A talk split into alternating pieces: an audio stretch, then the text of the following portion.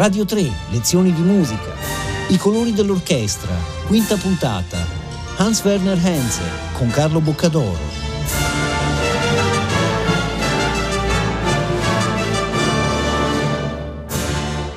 Un saluto a tutti gli ascoltatori di Radio 3 da Carlo Boccadoro, bentornati a un'altra delle nostre lezioni di musica. Parliamo della grande orchestra sinfonica nella musica contemporanea, comunque del secondo Novecento. Oggi parliamo di un vero maestro, maestro assoluto della scrittura orchestrale che è Hans Werner Henze e di un brano relativamente poco conosciuto nel suo catalogo perché è un brano che è di estrema difficoltà esecutiva e quindi viene eseguito molto poco. Un brano che si chiama Heliogabalus Imperator, scritto tra il 1971 e il 1972, il sottotitolo è Allegoria per musica, è un brano che Heinz ha scritto dopo essere vissuto a Cuba per alcuni anni eh, e il brano è dedicato a due figure militanti, perché uno è Luigi Nono e l'altro è lo scrittore cileno Gaston Salvatore, che poi era anche il nipote di Allende.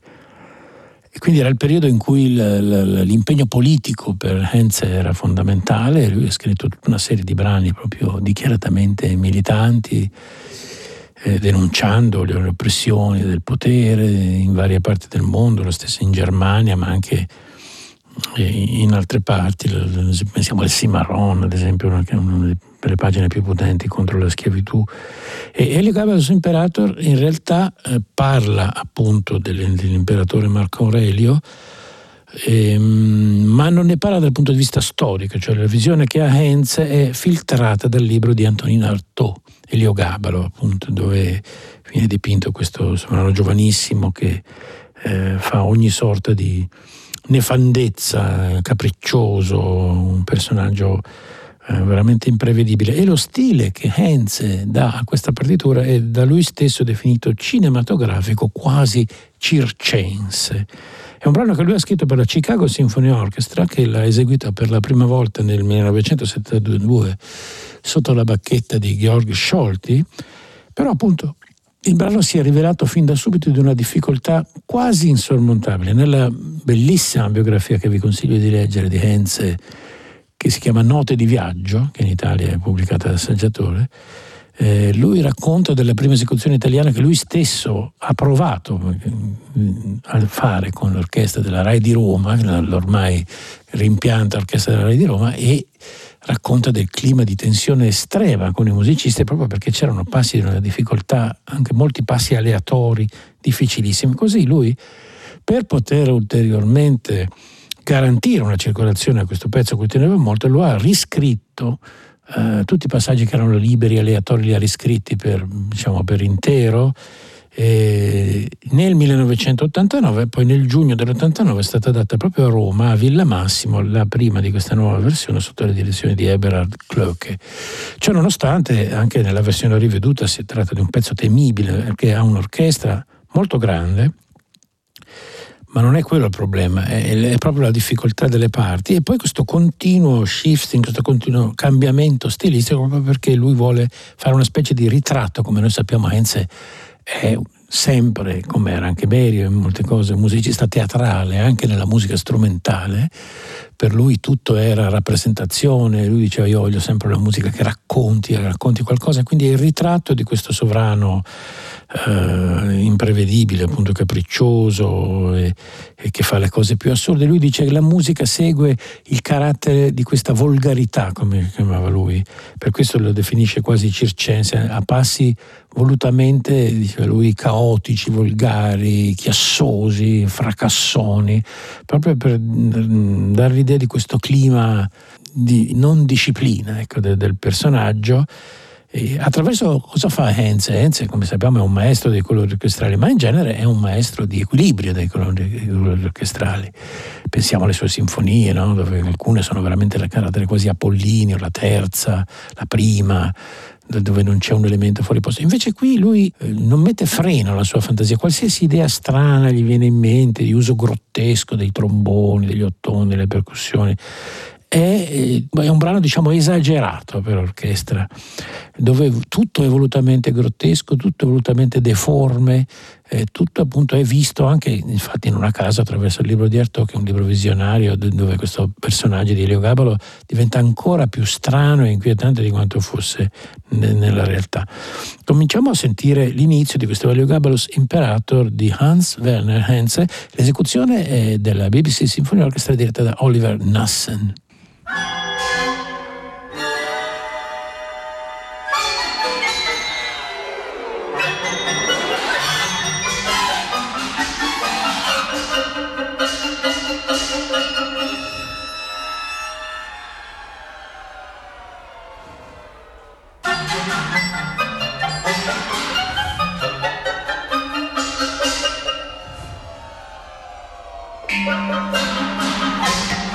Fatto subito caso che qui Henze sembra quasi rendere omaggio alla Truangalia Sinfonia di Messiaen, con queste figure di ottavi irregolari ripetute in legni alternate con questi suoni di gong, piatti.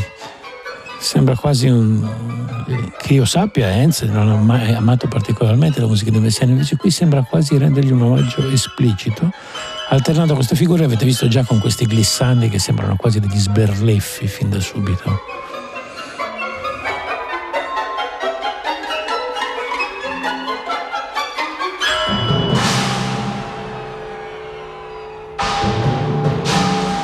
Uso sapientissimo delle percussioni. Ecco, vedete subito fagotti, tube, quasi dei,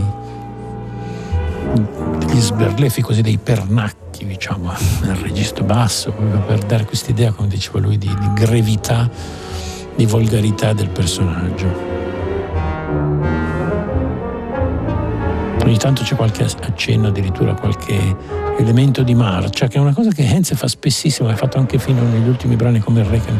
Quando lui vuole esprimere qualcosa di greve, di pesante, utilizza il ritmo della marcia per lui proprio simboleggia l'ottusità, sappiamo anche le sue posizioni da sempre antimilitariste, quindi questa idea di una musica che fa pensare un po' a gente che va al passo, che cammina al passo.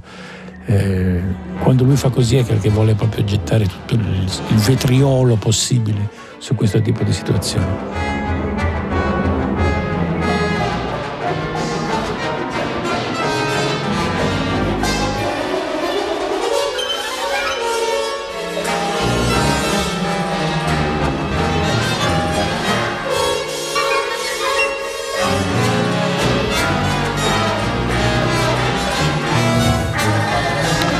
Sua esperienza a Cuba, Hens aveva scritto la sua sesta sinfonia che è un lavoro particolarissimo perché sono due orchestre da camera che suonano contemporaneamente e che si scontrano anche fra di loro, quindi con una partitura di una grandissima densità di scrittura.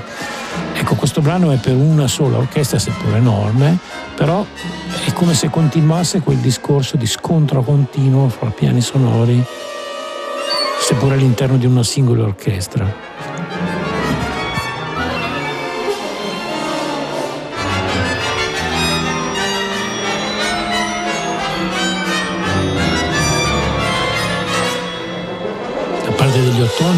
Veramente micidiale per le trombe.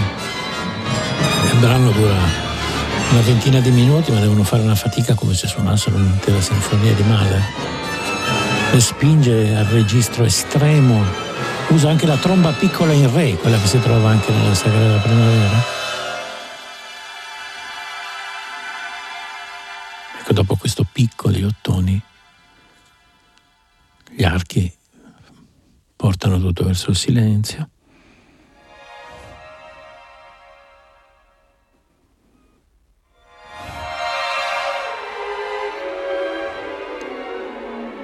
Interludio di archi soli dove si ritrovano proprio tutte queste bellissime armonie che Enze usa si trovano ad esempio all'inizio di quel capolavoro assoluto che è Nachtstück, un Arien per soprano e orchestra. Che è il pezzo che nel 58 gli valse la scomunica da parte di Stockhausen, Nono e Boulez che si alzarono durante il concerto e lo additarono quindi come nemico dell'avanguardia perché la musica era troppo espressiva. Ecco, l'inizio di Nachstück ha una, un'atmosfera simile a questa.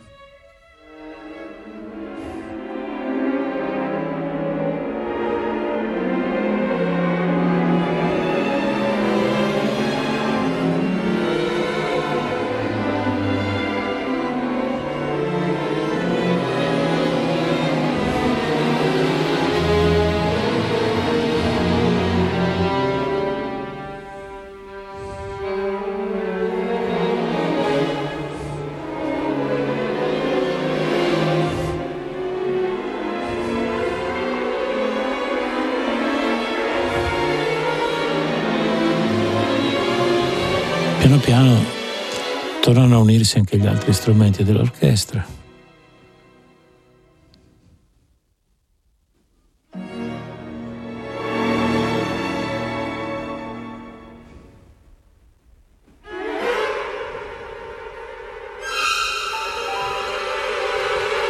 E ritorna il carattere così capriccioso, con questi trilli impertinenti. Enzi è un compositore che fin da giovanissimo ho avuto il dominio completo dell'orchestra. Le sue prime sinfonie sono state scritte quando era un ragazzo e già dimostrano, pur venendo diciamo, dalla tradizione di Carl Amadeus Hartmann e del suo insegnante Wolfgang Fortner all'inizio, di cui poi si è progressivamente liberato, però anche dal punto di vista tecnico la sua musica ha subito suonato molto bene, lui era proprio come se avesse avuto il dono di, dell'orchestra fin da subito anche nei pezzi molto, molto giovanili. Figurarsi in questo che negli anni 70 era già un maestro riconosciuto a livello mondiale, con tante pagine per orchestra nel suo catalogo. Questa parte è un po' come se fosse una via di mezzo fra il tentativo di lirismo degli archi e questa continua introduzione grottesca, sia dei contrabbassi che degli ottoni, come se nessuna delle due parti riuscisse a avere il sopravvento.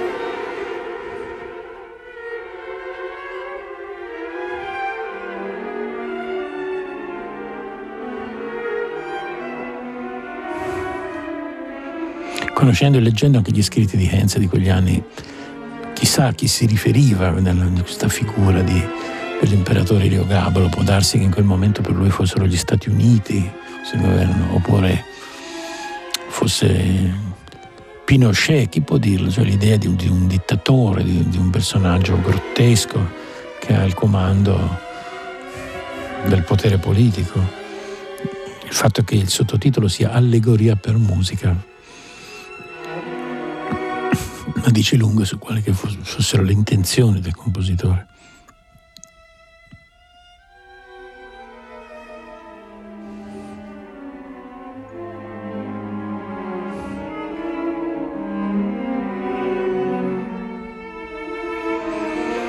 Heinz è anche un musicista molto pratico, quindi siccome ha spremuto moltissimo gli ottoni in questi primi dieci minuti, questi interludi, oltre ad avere questo carattere lirico di contrasto, servono anche a far riposare i poveri strumentisti che sennò non arriverebbero in fondo.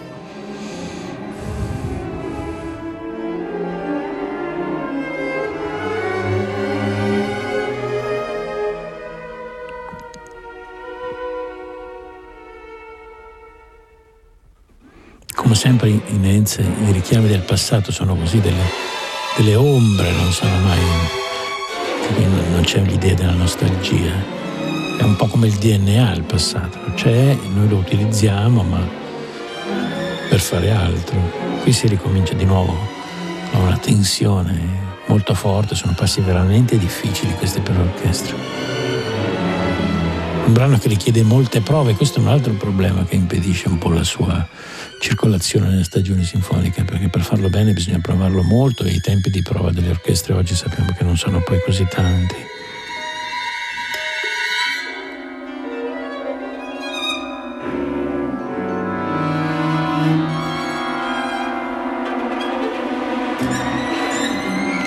Una musica proprio in technicolor in questo senso, è tutto in primo piano, quando c'è un solo è veramente in primo piano, quando ci sono dei crescendi sono dei mega crescendi, quando c'è il lirismo è tutto spinto con l'acceleratore al massimo.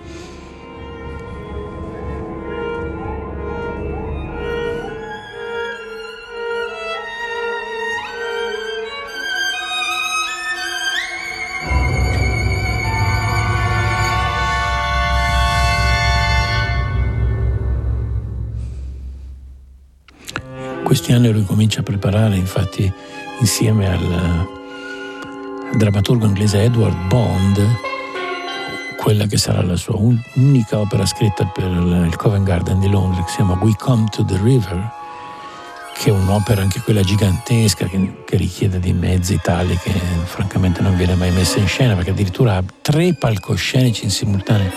Quelli erano gli anni in cui c'era la regista Adrienne Nushkin che aveva fatto un grande spettacolo sulla rivoluzione francese con i palcoscenici multipli, quindi la gente si spostava da un palcoscenico all'altro e poteva seguire gli avvenimenti diversi. Enze aveva visto questo spettacolo della Nushkin ed era rimasto molto colpito, quindi aveva proposto a Bond di scrivere un'opera che fosse anche quella molto politica, un'opera dove si parla di torture, di rifugiati politici, di, di, di rifugiati, un'opera che purtroppo molto attuale, che però fu un fiasco clamoroso col pubblico. Però il linguaggio era lo stesso di questo di Elio Gabelos Imperator, cioè l'idea è che tu ti spostavi e sentivi musiche diverse contemporaneamente, eh, anche con immagini molto forti, con cantanti contemporaneamente. Questa idea di simultaneità, di densità di accumulo di tensione e di rilascio è quella che Enze in questi anni, tutta la sua musica, siamo fino ai primi anni Ottanta, contiene. Successivamente, dopo, la sua musica prende una direzione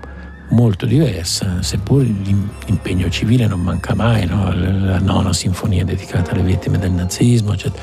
però ecco, la musica ha un carattere molto diverso, non è più così militante, non è più così incandescente, non è più così grottesca come quella di questi anni. Qui torniamo al clima dell'inizio.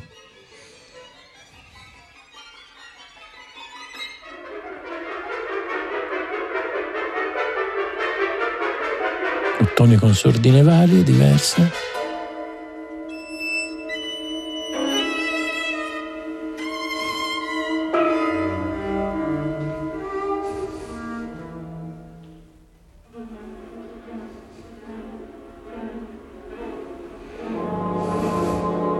sono continuamente spunti diversi, un po' come nelle musiche che abbiamo sentito nelle puntate scorse.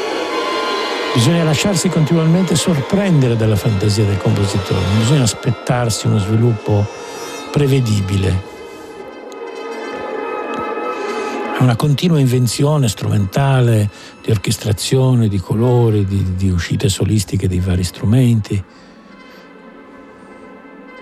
dell'alternarsi di questi gruppi che vengono continuamente rimescolati, un po' secondo la, la, sua personale drammaturgia, quindi per dipingere questo personaggio, ma in generale nella sua musica è così, bisogna solo lasciarsi sorprendere.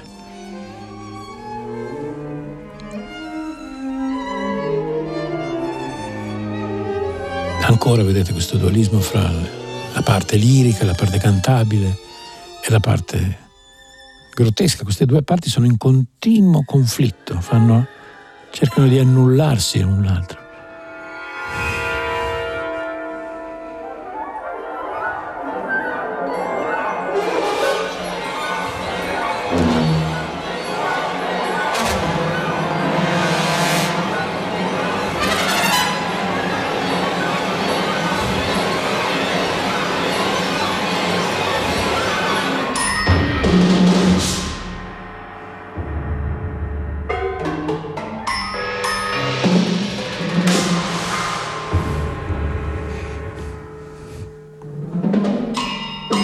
Percussioni anche di diciamo non classico, lui usa spesso percussioni che aveva conosciuto durante il suo soggiorno a Cuba, campanacci, il cajon, il marimbe, strumenti diciamo sudamericani o africani vengono inseriti poi dentro l'organico dell'orchestra tradizionale. La marimbula, che è uno strumento che gli piace molto, tamburi di legno, ad esempio, che hanno varie altezze.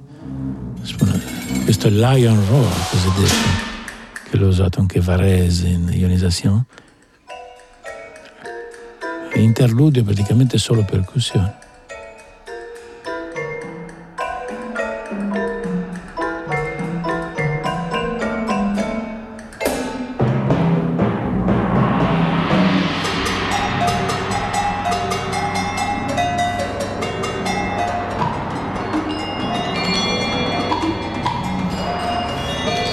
Grotta di Glockenspiel.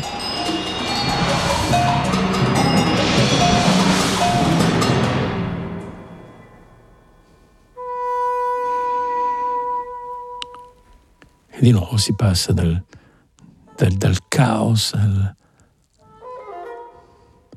alla cantabilità,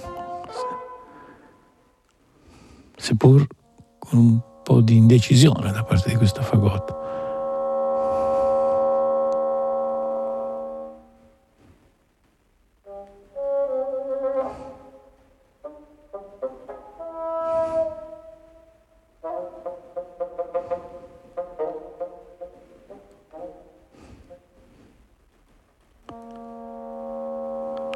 Multifonici con il fagotto, schiacciando delle posizioni particolari, lo strumento emette più suoni, anche se in teoria sembra uno strumento monofonico. Ricominciamo con gli stessi glissandi che prima all'inizio erano discendenti, adesso sono ascendenti, ma il carattere grottesco accompagna questo solo di clarinetto in mi bemolle. Sentite su questa marimbola che non è proprio una marimba normale, è uno strumento piccolino che lui aveva trovato in Africa e anche c'è la kalimba che è un cosiddetto eh, piano, thumb piano lo chiamano gli inglesi, che si suona con i pollici, sono delle listerelle, delle lamelle di metallo vagamente intonate e che lui ha usato in un sacco di pezzi, un timbro molto particolare.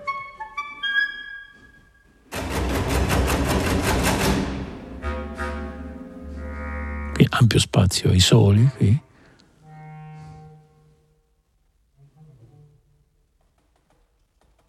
Il rumore dei chiavi sul clarinetto basso, quindi tutto per fare questa idea di sembra un dialogo grottesco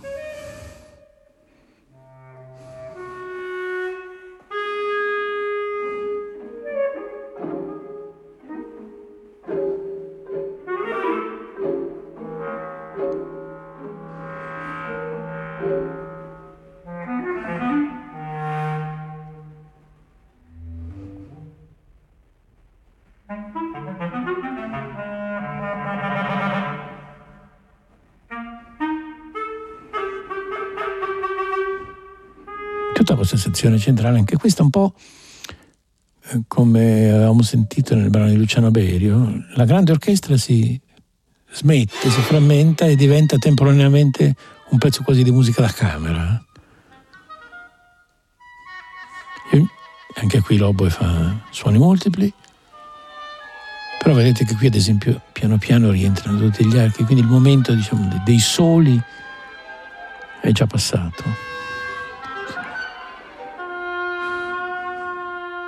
Glissandi con l'oboe, composizioni particolari si possono fare.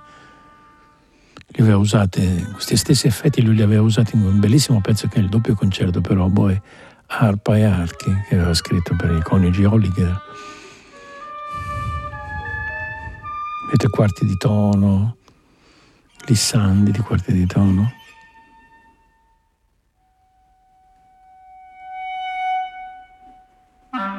Quindi il discorso ha preso una piega completamente diversa da quella di inizio, ormai ci troviamo su un'altra strada e Enze piano piano ci ha preso per mano e ci ha portato lungo strade diverse e dopo nel resto del brano poi continua a guidarci su sentieri orchestrali sempre diversi, sempre colorati, sempre differenti.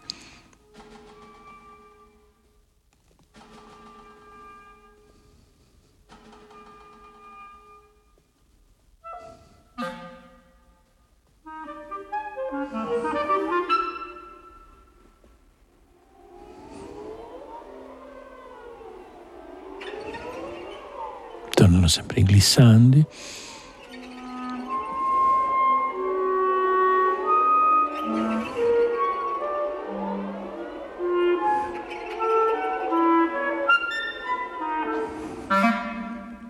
Come sempre in Enze l'utilizzo di queste tecniche, chiamiamole d'avanguardia, che vanno dai quarti di tono, ai multifonici, ai glissandi, ai suoni con il fuori, diciamo, oltre il ponticello per gli archi non sono mai effetti fini a se stessi, servono sempre sottolineare il carattere del personaggio che si vuole mettere in musica, che si vuole descrivere.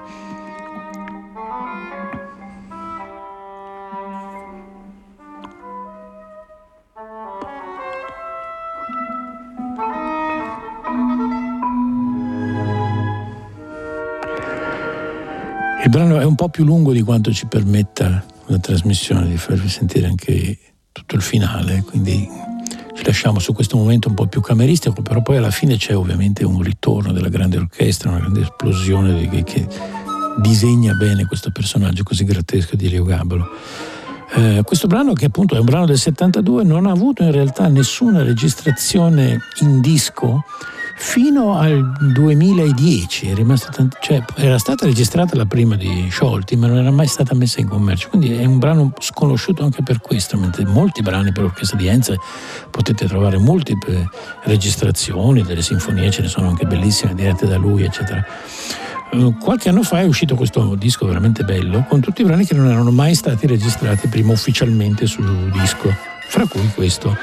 Quindi vi consiglio di ascoltare questo Ecco, vedete che siamo tornati in pieno grottesco. Fra l'altro diretto da un grandissimo compositore, Oliver Nassen, che è stato un grande direttore e grande compositore e grandissimo amico di Enze.